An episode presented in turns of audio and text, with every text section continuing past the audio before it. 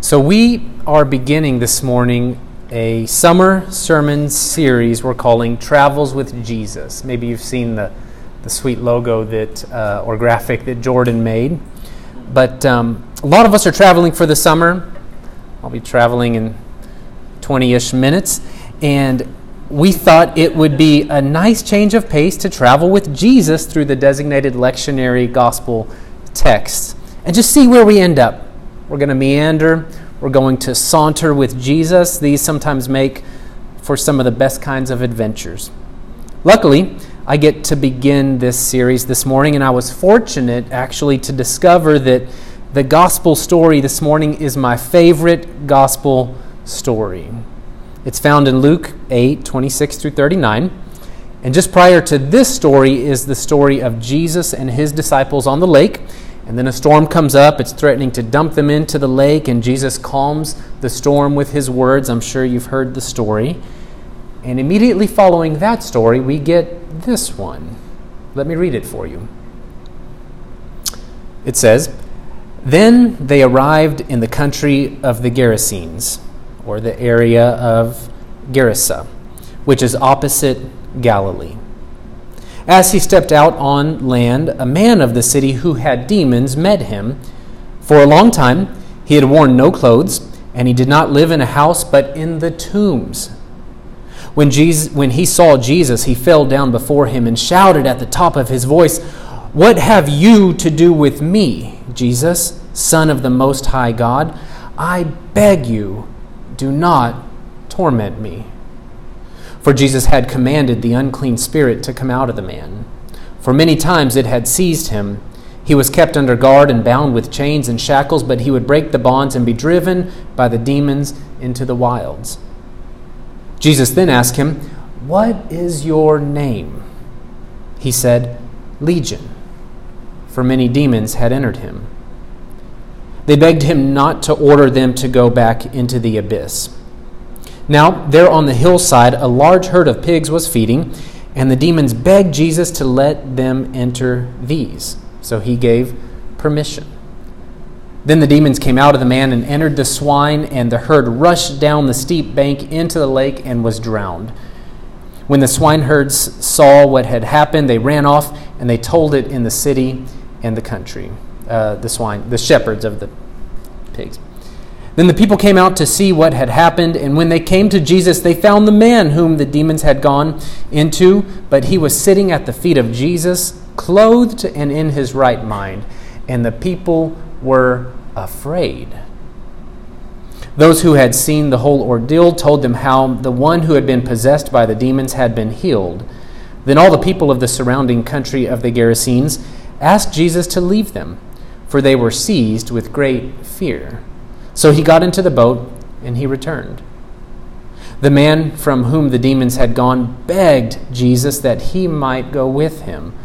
But Jesus sent him away, saying, Return to your home and declare how much God has done for you. So he went away, proclaiming throughout the city how much Jesus had done for him. We hear the voice of God in these words Thanks be to God. Okay, so, um, what? yes, that's my intro to this sermon. Are you familiar with this story at all? What in the world do we do with a story like this? The way I see it, we have a few options.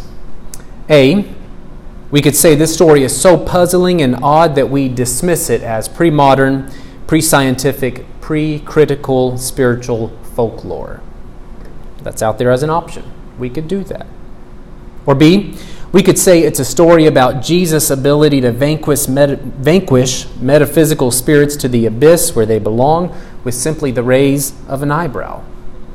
That's another reasonable way to engage this story, and you've probably heard sermons like that. Or we have option C I guess option C would be Joe's take earlier, which I love. So we have option D, which is an exercise in imagination. Let's do that this morning. Let's have a little fun with the story, get it out of then and bring it into now. Imagine with me that this man is not the Gerasene demoniac, a characterization which, like most characterizations, flattens him into more object than subject, but instead, he's just a man or a person like you and me. And let's imagine that we don't find him, as our text says, in Gerasa, on the other side of the Sea of Galilee, which has a bit of an on the other side of the tracks sound to it, but instead that we find him in Gerasa, USA, today.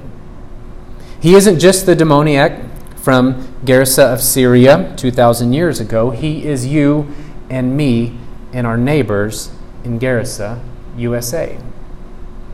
So that's where we find our man, as if he were a character in a dystopian movie.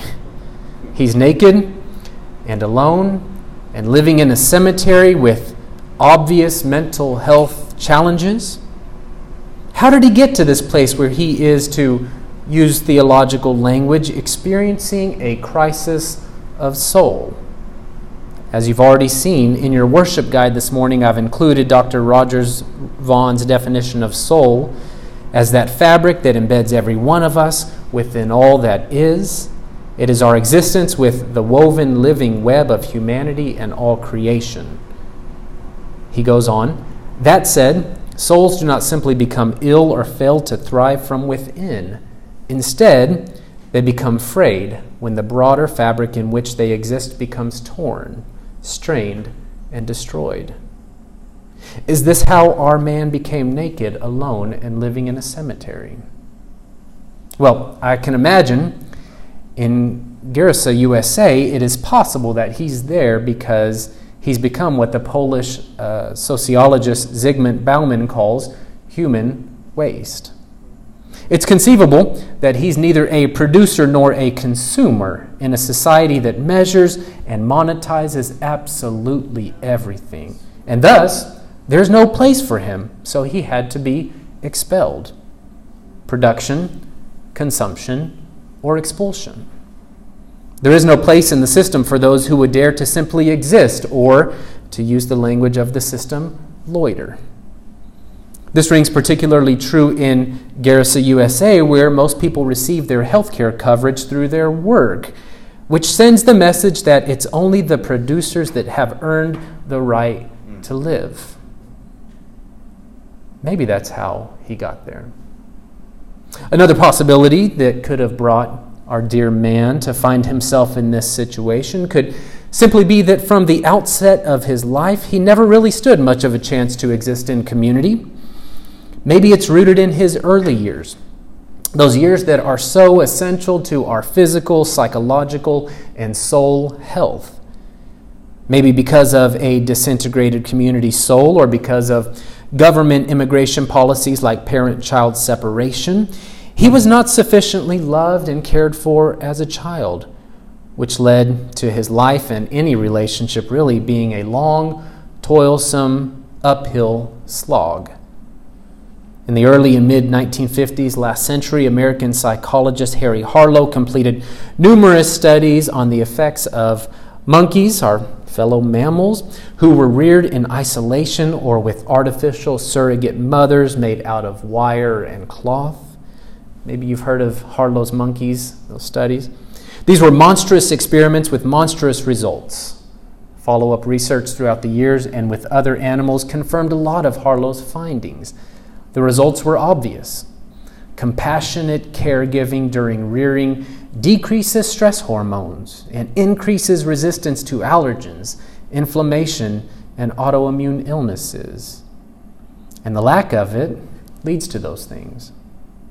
It might just be that this man never really had much of a chance for his soul to be nourished and formed, to be woven in and stitched into a broader fabric of relationship with others, with God, and with all of the life around him and in him. Unfortunately, it was easy for this to happen to him because it turns out that a society doesn't even have to be explicitly evil or sadistic for this man to find himself in a crisis of soul. It just has to simply impede or destroy or disincentivize compassionate, life giving community. Maybe you've heard the recent News story about the man who was leaving food and supplies in the desert for immigrants coming across, uh, coming across illegally, and he was arrested and charged with a few different crimes: abandonment of property, leaving water in the desert for migrants. This went to trial, and I believe uh, this past week it was found to have ended in a mistrial, but it was making a big deal, right? So, all a society has to do is disincentivize compassionate, life giving community, which we see happening around us. A third possibility that could have brought our man to where he is today could simply be unresolved grief for someone buried there and an inability to move forward. Maybe someone he loved, someone who helped hold his world together, died and is buried there in the cemetery, and there were no communal rituals because there was no community to help him mourn. So he found himself wandering aimlessly deeper and deeper into the starless, no man's land of grief wilderness, unable to navigate his way out. He has no community among the living, so he resides with the dead. I can imagine he wasn't born in Gerasa, USA, but instead he found himself there after many moves throughout the years, seeking degrees at various educational institutions and then job hopping to progress in his career field. And tragically, this pursuit left him without living, breathing community. I met someone like him one night while on call at the hospital a couple of years ago. Honestly, it's one of the saddest nights I've ever had in chaplaincy. An elderly woman hurriedly followed the ambulance that brought her husband to the emergency department with chest pains. After 45 minutes of CPR and every other possible intervention, the doctor finally called it. Her husband was gone. I sat with her for the next hour, and at one point I asked, Who can we call? No one, she said um, a neighbor, a son or daughter, a sibling, a friend, somebody from church or a faith, anybody? No one, she said again. We followed his career all over the place. It was just us. He was all I had, she said. Soon after, I carried the white plastic bag with his belongings in it as I walked her to her car, myself heartbroken imagining the loneliness that she would be feeling that night and in the weeks and months and even years to come. I recently read that researchers believe that loneliness and social isolation is more dangerous to our health than obesity and can be as damaging, they said, listen to this, as damaging as smoking 15 cigarettes a day. Loneliness, more damaging than smoking. Both she and the man in our story were experiencing what has been called third order suffering. First order suffering is suffering that we experience because we are limited, finite creatures. We are all susceptible to sickness. We will all die. Tornadoes, hurricanes, earthquakes, tsunamis ruin or end our lives. This is first order suffering. We all experience it. Then there's second order suffering. This is the suffering we experience because of injustices and harm that we cause one another. A person drives recklessly or distracted and causes a death. A builder or remodeler covers up structural flaws and sells a dangerous house to someone, leading to their physical, psychological, or financial ruin. Second order suffering, suffering because of injustices that we do to one another. But then there are third order sufferings it's suffering that we experience because our safety nets of community and support have been dismantled or destroyed. It's suffering we experience because the fabric of our communities, the soul of our societies, has been torn apart. That's what she was experiencing that night. That's what the man in our story is experiencing as well. There is nothing there to catch him. The city doesn't know what to do with him be gone. I could go on giving reasons why someone would find themselves naked, alone, and living in a cemetery. Some that are unique to Gerasa of the Bible story, and some that are unique to Gerasa, USA, and some that are timeless. We could talk about a system that fosters pseudo community instead of real community. We could talk about a system that encourages this man to sacrifice himself for status and approval. A system that makes opio- opioid addiction easy, but opi- opioid addiction recovery almost impossible. We could talk about a system that anesthetizes its people with unending streams of entertainment and sugar. We could talk about a system whose cost for healthcare, housing, and education leads to the average American to die $62,000 in debt, not even able to pay for their own coffin. These many causes of suffering are, to use the word that our text uses this morning, of legionous proportions. They are legion. The name legion in our text refers to a legion or a brigade of 6,000 Roman soldiers, soldiers that in that time, in that very space, were occupying, controlling, exploiting, and, when their whims so desire, literally killing the inhabitants. One of the symbols of the brigades was a pig. It could be that when the man says the forces controlling him are legion, he could very well mean that they are like a legion of Rome's soldiers, the occupying, brutal force among them, seemingly omnipresent everywhere, seemingly omnipotent, all powerful, seemingly omniscient, all knowing. They are legion, meaning everywhere he turns, the system claims for itself these attributes that belong only to God. But rather than nourishing him into life, the system leaves him naked, alone, and living among the tombs, living among the dead. The system leaves him hopeless.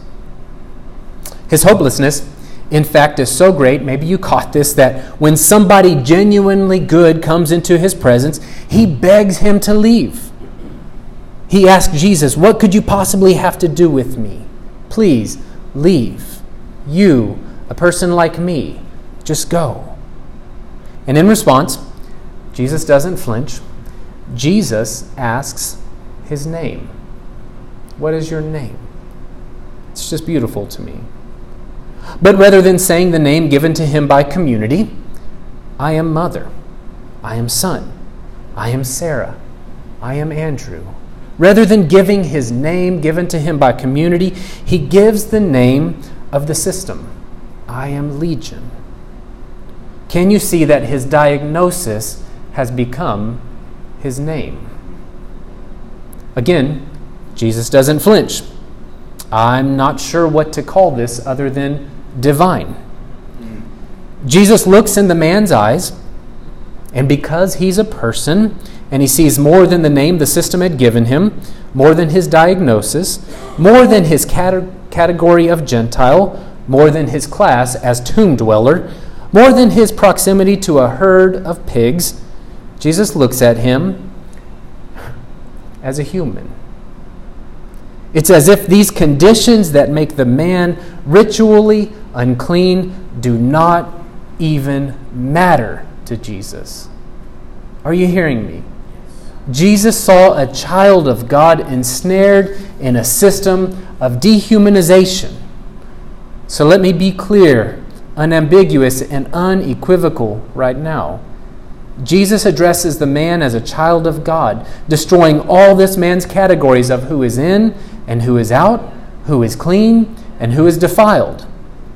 This is one of our core convictions here at Peace.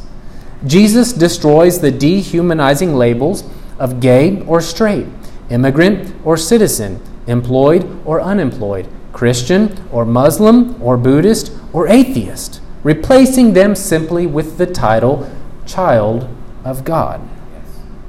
And in result, Jesus frees this man and all of us from legion. The man is so moved. He is so moved, he begs Jesus now not to go away, but instead, take me with you. He begs Jesus, this otherwise stranger, take me along. But again, doing only what I can call divine, Jesus sends him back to his own community. That's crazy, right? Here was Jesus' chance to add another follower to his group, another paid subscriber to his channel, another voice to his chorus, but instead, Jesus sends the man back to his community. This is not how things are done in Gerasa, USA. It's as if Jesus is saying that salvation is more than one individual getting free from legion. Salvation involves community. Salvation involves repairing the torn fabric of interwoven lives. Salvation involves creativity and courage to integrate those that it would rather cast out. Salvation involves going back to a community, a community that thinks a herd of pigs is worth more than one healthy, whole, restored person. Jesus sends him back to that. To say to them, Look, this is what it means to be really alive. Not life defined by legion, life defined by the system, but life defined by Jesus. So Jesus sends him back into community. And notice, in closing here, he sends him with explicit instructions. Jesus tells the man to go back and tell everybody what God did for him. But our text says that he went back and he didn't do that. Instead, he went back and he told everybody what Jesus did for him. Did you catch this? I wondered about that this week. Why would he do that? Why would they write that and record that in the text? I suspect, my guess, his old notions of God had become too intertwined with Legion, too intertwined with the system. So he needed a new definition, and the best name and description he could give for God now was Jesus. He simply couldn't speak about God apart from the one who showed him that God doesn't flinch when you're naked, alone, and living in a cemetery. He couldn't speak about God apart from the one who showed him that God is love. And this was the beginning of his salvation story and the salvation story for his community. I don't know what happened next. The text doesn't tell us. I wonder if it does that intentionally. I wonder if it's left open ended as if to say, that's up to you and to me and to all who would dare to join Jesus in repairing the torn soul fabric of our communities. May God's Spirit lead us in creativity, in compassion, in courage as we continue that sacred work. Amen. Anybody say yeah to that? I invite you to stand as we sing our last liturgy, Oh, thank you. surrounding the mercy of Christ How are we doing? every individual.